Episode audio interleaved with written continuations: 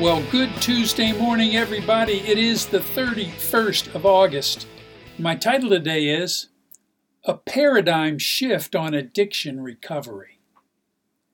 Sometimes in life, we encounter a shift in our thinking, and that shift helps us out immediately and is pretty effective.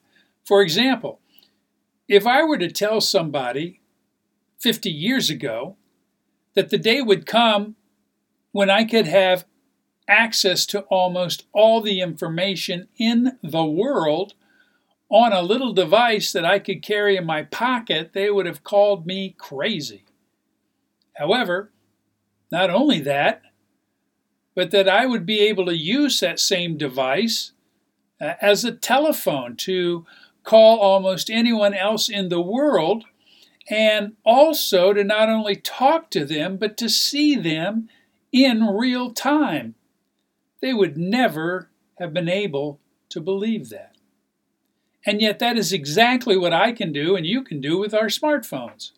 Just yesterday, uh, I was sitting in my living room in Columbus, Ohio, uh, and both talking and seeing my son, who lives in Bogota, Colombia, and the day before, my other son, who lives in Shenzhen, China.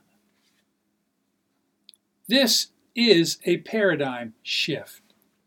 Learning something new that shifts the way you think about it. And with that in mind, how do you think about your addiction to porn and sex? Here are some thoughts that I used to have about it myself. Uh, first, I am addicted to porn and will be an addict for the rest of my life.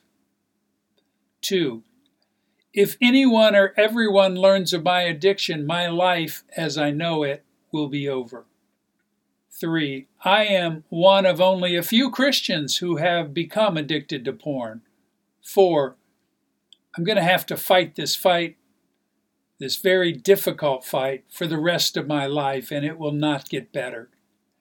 5. The fact that I become addicted to porn means my life is over. And 6 it is impossible for me to get better. Now, those thoughts I've discovered, almost all of them were lies. Sure, I had to battle with them on a moment by moment and day to day manner, but through community with other men and the transformative work of the Holy Spirit, I have been and I am being changed. I'm not addicted to porn any longer. I'm, yeah, tempted at times with a sensual image, but porn has become disgusting to me, and I have absolutely no desire to see any of it. Two, thousands of people know about my addiction, and it has actually opened a door through which I can minister to them. Three, 100% of all Christian men must learn to deal with sexual temptation. And actually, about 60% of all Christian men are addicted to porn. For I will not have to fight this battle the rest of my life. I've learned from the Bible and my experience in community with other men that freedom can not only be attained, but it can be maintained. 5. My life did not end when I disclosed to my wife and resigned from my ministry position. And God has used my battle with porn to teach me perseverance. And six, I have become a much better man as the Spirit of God has been transforming me. So, how can I help you experience a paradigm shift relative to the battle that you are having with porn and your sexual brokenness? How about we try thinking in a different way about ourselves and how God can use our sexual brokenness to change our lives? One of the main passages that I have used to give me hope and to shift the way I was thinking about myself and my life and my recovery is found in James chapter 1 verses 2 through 4. Quote, Consider it all joy, my brothers and sisters, whenever you face trials of many kinds, because you know that the testing of your faith produces perseverance. And let perseverance finish its work so that you may be mature and complete. Listen to this not lacking anything. The paradigm shift begins to happen when we look at the trial we are going through not as punishment for our sins, but as a test or a trial that God is going to use to test our faith, and which we are being told to consider it pure joy. Now, that's hard to do, I know. I imagine that almost all Christian men whose porn and sex addiction have been discovered are not able to think about it in that way. We are experiencing pain, and that sure feels like punishment. Punishment not only from God, but from our friends, family, and loved ones. And the last thing we want to consider is that this is something we can rejoice over. And stated that way, we would be crazy to think in those terms. However, that's not what the passage is telling us to do. There is no joy that comes from the painful consequences that sexual sin has brought into our lives. We have been damaging ourselves, our spouse, our friends, and family members, and perhaps even lost our job, as in my case, my career. Nobody should consider the damage of our sin as anything uh, to consider like pure joy. That makes no sense at all. But that is not what the passage says.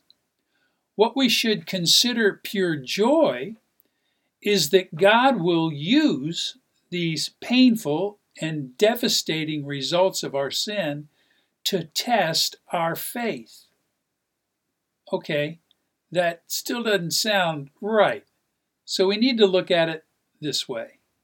When I can begin to give thanks to God for the trials I'm currently in, because God will use this testing of my faith to produce in me perseverance. And do you know what perseverance does to a person? It makes them stronger. It gives them endurance. It strengthens their faith and gives them power to handle the difficulties of life. And guess what happens to those who are able to consider these trials as an opportunity to grow stronger and therefore goes through them? What is the end result of perseverance? Well, the passage tells us, quote, let perseverance finish its work so that you may become mature and complete, not lacking anything. Well, how does that sound?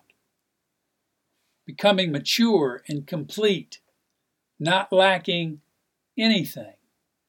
That's the result everybody in the world wants to have and experience.